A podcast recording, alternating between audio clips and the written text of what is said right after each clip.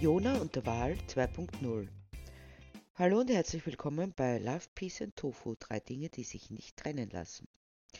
Erinnert ihr euch an die Geschichte von Jona und dem Wal aus der Bibel? Für die, die sich nicht erinnern, kurz zusammengefasst, Jona wird ausgesendet von Gott, um Ninive, die Leviten zu lesen und zu verlangen, dass sie ihr lasterhaftes Leben aufgeben. Sonst wird die Stadt zerstört. Aber Jona will fliehen, geht auf ein Schiff, das in einem Sturm gerät und zu sinken droht.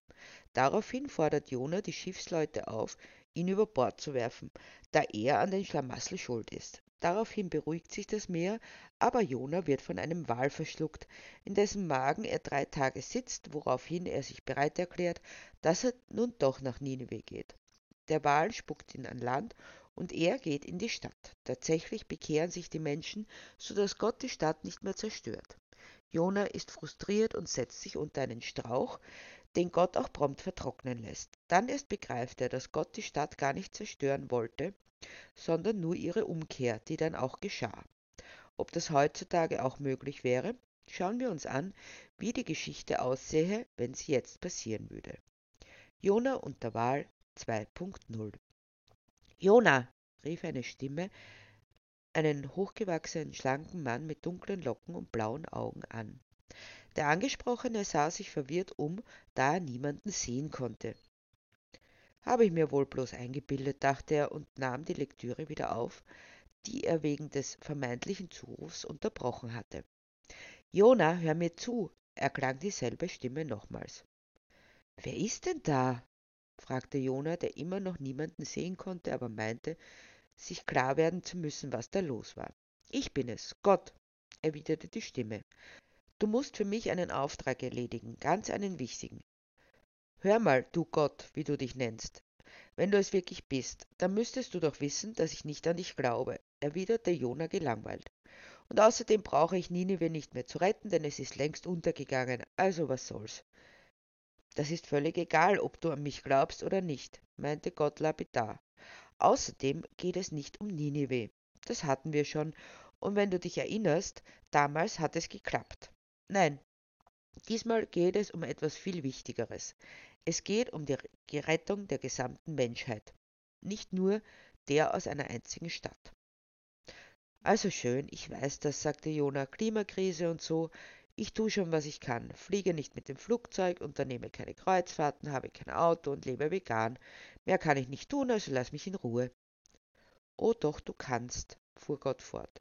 Es ist ja nett, was du machst, aber selbst wenn das alle Menschen machen würden, was bei weitem nicht der Fall ist, denn es gibt genug, die nicht einmal das Minimalste machen, weil sie meinen, es spiele keine Rolle, aber selbst wenn es so wäre, so ist es nicht mehr als der berühmte Tropfen auf dem heißen Stein. Auch wenn du dich nett eingerichtet hast in deiner Bequemlichkeit, es gibt etwas, was wirklich Sinn macht. Nehmen wir mal an, es würde mich interessieren, was du zu sagen hast, erwiderte Jona. Was würdest du dann sagen? Was kann man tun oder ich? Ganz einfach, ich schleuse dich bei einer Konferenz der obersten Bosse der größten Konzerne der Welt ein, denn dort wird letztlich über den Fortgang der Klimakrise entschieden und nirgends sonst. Das, was diese Herren entscheiden, entscheidet über Gedeih und Verderb, schlug Gott Jona vor. Na klar, die werden mich da reinlassen, dann halte ich eine flammende Rede. Sie werden sich anschauen und alles anders machen, merkte er zynisch an. Stellst du dir das so in etwa vor? Siehst du, du hast mich verstanden, meinte Gott. Und was habe ich davon? fragte Jona weiter. Die Genugtuung, die Welt gerettet zu haben, zum Beispiel, schlug Gott vor. Also, das ist ja jetzt grober Unfug, sagte Jona kopfschüttelnd. Die Welt braucht nicht gerettet zu werden. Es wird doch bloß die Menschheit untergehen. Das ist auch gut. Müssen wir uns um nicht mehr viel Sorgen machen. Und ansonsten wird sich die Erde nach diesem vermaledeiten Zwischenspiel Homo sapiens wieder erholen. Und alles wird gut. Klar, das wird schon so sein, meinte Gott. Aber es kommen ja nicht nur die zum Handkuss, die schuld an der Misere sind, sondern Milliarden Menschen, die nicht einmal die Gelegenheit hatten, das Klima zu zerstören. Und denk an die Milliarden an unschuldigen Tieren, oder willst du das wirklich verantworten, du als ethisch motivierter Veganer? Boah, das ist jetzt aber echt gemein von dir, mich an meine Verantwortung zu erinnern, wenn ich etwas machen soll, was ganz und gar unmöglich ist, erklärte Jona. Wie willst du das wissen, wenn du es nicht probiert hast? fragte Gott, der schon langsam merkte, dass Jonas Widerstand zu bröckeln begann. Außerdem wäre es doch ein netter Ausflug. Du kannst sagen, ja, ich hab's probiert, alles probiert, was möglich ist, und denk daran, es hat schon einmal geklappt, also mit Ninive. Ist dir schon gut, lenkte nun Jona tatsächlich ein. Ich werde es versuchen, aber ich sage dir, ich werde da nicht einmal hineingelassen werden. Wenn das so ist, dann drehe ich um und gehe nach Hause, und dann belästigst du mich nie, nie mehr wieder. Sehr schön, erwiderte Gott. Dann hörte man noch ein Fingerschnippen und Jonas stand direkt vor dem Konferenzhotel, in dem sich sämtliche Chefs der größten klimazerstörenden Unternehmen versammelt hatten. Damit hatte sich auch seine Frage erübrigt, wie er denn dorthin gelangen sollte. Ja, und da stand er also, der gute Jona, der nicht an Gott glaubte, auch jetzt noch nicht, da er offenbar dafür gesorgt hatte, dass er direkt vor dem Konferenzhotel gelandet war. Aber das war noch nicht einmal seine Sorge, denn diese bestand darin, dass er da jetzt hineingehen würde, wenn sie ihn denn überhaupt hineinließen, er sein Referat hielte, wenn er es denn überhaupt halten dürfte, und dann ausgelacht werden würde. Das konnte doch nur schiefgehen. Wenn sie auf ihn hörten, was so gut wie unmöglich war, und damit den Klimawandel Einhalt geboten, ebenso als wenn sie es nicht taten, was fast sicher der Fall war. Würden sie auf ihn hören und damit den Klimawandel stoppen, würde es heißen, was er denn rede, das war ja eh nie eine Gefahr. Wenn es ihm nicht gelinge, dann würde er als Versager dastehen. Eine dritte Option gab es nicht, und die anderen beiden sagten ihm ganz und gar nicht zu. Deshalb suchte er das Weite, schlich sich, wie er meinte, heimlich, still und leise davon. Natürlich nicht aufs Meer, denn das kannte er bereits. Da würde ein Sturm aufkommen, den angeblich Gott inszeniert hätte. Dann würde er zugeben, dass er daran Schuld trüge, woraufhin sie ihn über Bord werfen würden. Im Wasser gelandet würde ein Wal kommen und ihn verschlingen. Dann säße er drei Tage in dessen Magen, was ja überhaupt völliger Schwachsinn ist, denn die Magensäfte hätten ihn längst zersetzt in dieser Zeit. Aber wie auch immer, nachdem er da so gesessen hätte, würde er alles versprechen, was ihm einfiele, bloß um dieser Situation zu entrinnen, zum Beispiel zu dieser Konferenz zurückzukehren und seine Aufgabe zu erfüllen. Daraufhin würde er vom Wal ausgespuckt werden und er müsste einlösen, was er versprochen haben würde. Nein, das wusste er bereits und das konnte er nicht tun. Aber zum Glück war er ein findiger Bursche und beschloss, sich in Disneyland zu verstecken. Erstens wollte er da eh schon immer mal hin und zweitens meinte er, dass er dort von niemandem gefunden werden würde, nicht einmal von Gott. So schlenderte Jona einige Stunden später bereits durch das gelobte Land der Bespaßung und unkultivierten Unterhaltung. Das heißt, er versuchte es sich einzureden, dass er schlenderte, denn in Wahrheit wurde er geschoben, gedrückt und eingezwängt, denn er war bei weitem nicht der Einzige, der auf diese großartige Idee gekommen war. Und dann setzte der Regen ein. Nein, nicht bloß ein Regen, sondern Massen vom Wasser ergossen sich vom Himmel. Gerade eben war noch strahlendster Sonnenschein und im nächsten fürchtete er, in den Fluten unterzugehen. Sämtliche Menschen verließen fluchtartig die bezaubernde Örtlichkeit, so dass er jetzt tatsächlich hätte schlendern können. Doch die Lust darauf war ihm vergangen. Bis auf die Haut durchnässt suchte er Unterschlupf in einem eher merkwürdigen Raum, der aber am nächsten zu ihm lag. Eine große Zunge sah er, als er sich, zumindest im Trocknen angekommen, wie ein Hund schüttelte. Zu spät wurde ihm bewusst, dass er sich im Maul eines lebensecht nachgebauten Wales befand, der auch im selben Moment dasselbe schloss. Was für eine Ironie. Jetzt war er extra nicht aufs Meer gefahren, um genau dieser Situation zu entkommen, und dann fand er sich in dieser wieder. Aber was sich schließen lässt, lässt sich auch wieder öffnen, dachte er frohgemut und suchte nach einem Mechanismus, der dazu führte, dass es sich öffnete. Er fand aber keinen. Deshalb verlegte er sich darauf, um Hilfe zu schreien. Doch ihm wurde nur allzu schnell bewusst, dass seine Stimme im Tosen des in unverminderter Stärke herabrauschenden Regens unterging, so dass er dessen Ende abwartete. Da war es dann allerdings schon zu, zu spät, um erwarten zu können, dass irgendjemand anwesend wäre, der ihn hören könne. Wohl oder übel richtete er sich für die Nacht ein. Kaum, dass sein Kopf die Zunge berührt hatte, war er auch schon eingeschlafen. Siehst du, ich bin nicht im Magen des Wals gelandet und spätestens morgen wird mich hier jemand rausholen. Deine Geschichte geht also nicht auf, war der letzte klare Gedanke, bevor er einschlief. Doch Gott legte offenbar keinen Wert darauf, etwas zu erwidern, oder Jona hatte es einfach nicht mehr gehört. Am nächsten Morgen erwachte er, da er durch die Ritzen, die es doch da und dort in der Walfigur gab, die Sonne hereinscheinen sah.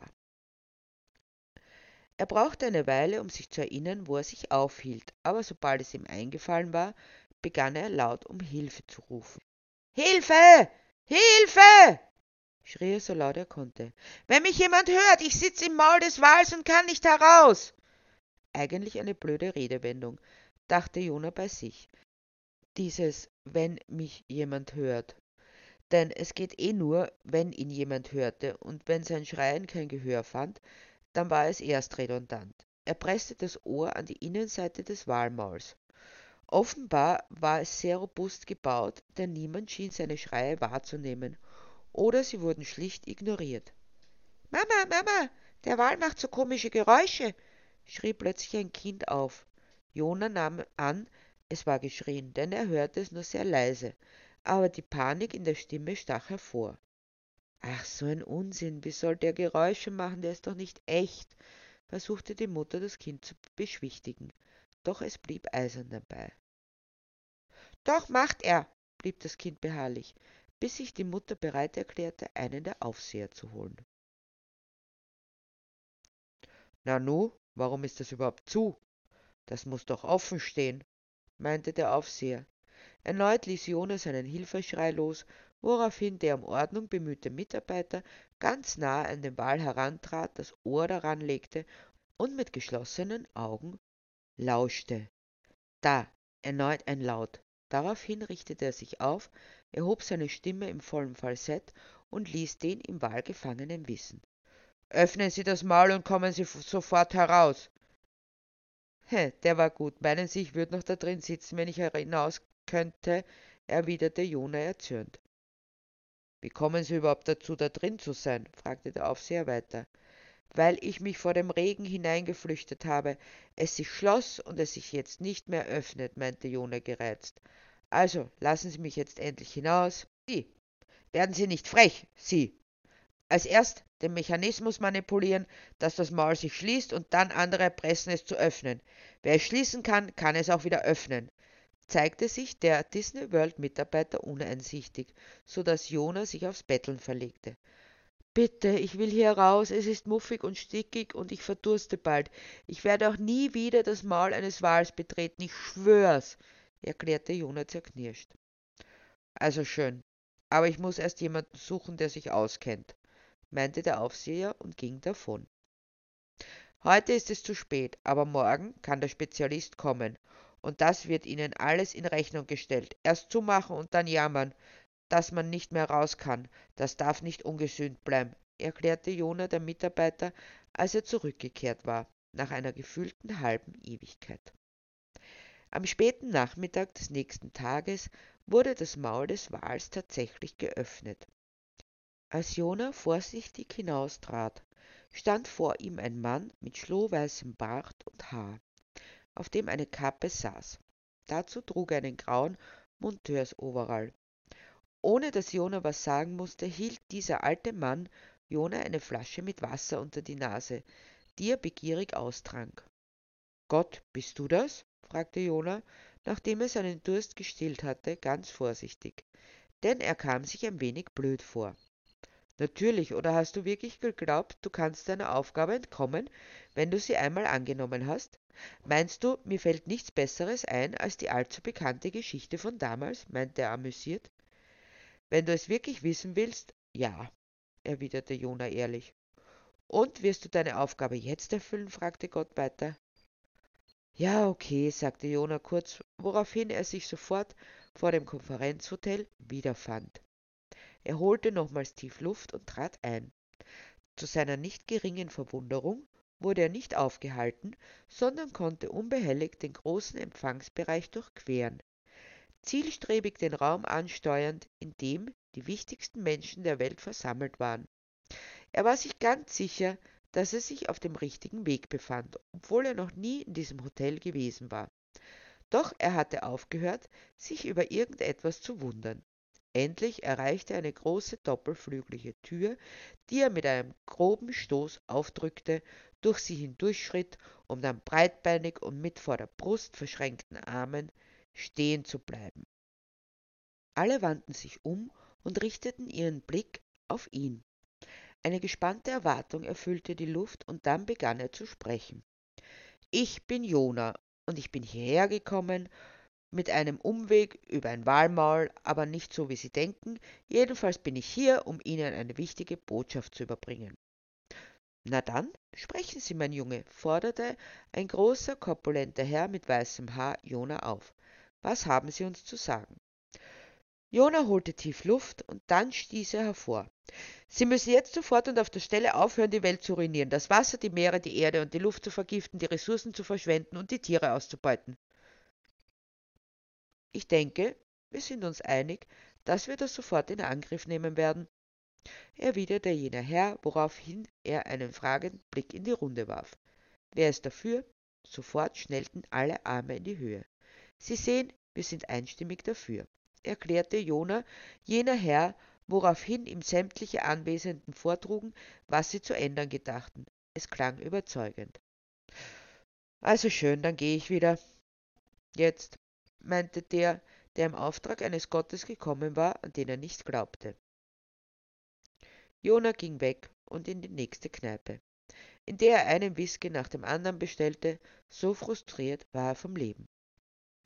Der Prophet gilt nichts im eigenen Land, sagte er zum Barkeeper. Jetzt haben die sich so mir nichts, dir nichts bereit erklärt, alles zu ändern. Und dann geht die Welt einfach nicht unter. Oder nein, die Welt geht eh nicht unter, sondern eben die Menschheit überlebt. Aber das ist doch eigentlich furchtbar ungerecht. Da haben sie fast 200 Jahre so gewirtschaftet, als gäbe es kein Morgen haben alles ausgebeutet und zerstört und vernichtet. Und dann komme ich daher, erzähle ihnen, sie sollen es anders machen. Und was passiert? Sie machen es einfach. Das ist doch zum Haare ausraufen. Tun so, als könnten sie alles wieder gut machen. All die Verbrechen. Man stelle sich vor, der Chef von Monsanto meinte, sie stellen jetzt nur mehr Biodünger her und überlassen die Samen denen, die sie brauchen. Sie wollen nicht nur keinen Regenwald mehr abholzen, sondern schützen. Statt Fleisch gibt es nun, für die ewig gestrigen zumindest, dieses Laborfleisch und kein anderes mehr.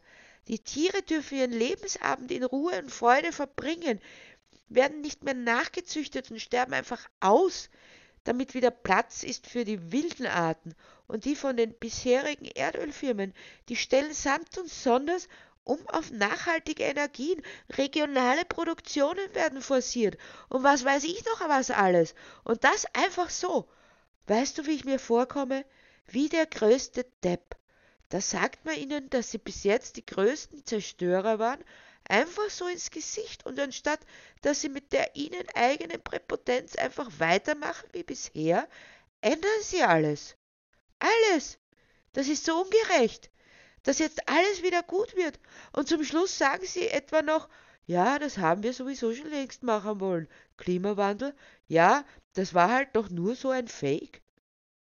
Und das ist es, was dich ärgert, dass die Zerstörung nicht stattfindet? Damit ist doch alles gut gegangen und alle sind gerettet. Ist das nicht wunderbar? fragte der Barkeeper. Endlich sah Jonas sich diesen genauer an. Er sah aus wie der Mann, der ihn aus dem Walmaul herausgeholt hatte, nur dass er nun keinen Monteursoberall mit passender Kappe, sondern schwarze Hose, weißes Hemd und die obligatorische Schürze trug. Echt jetzt? Du schon wieder?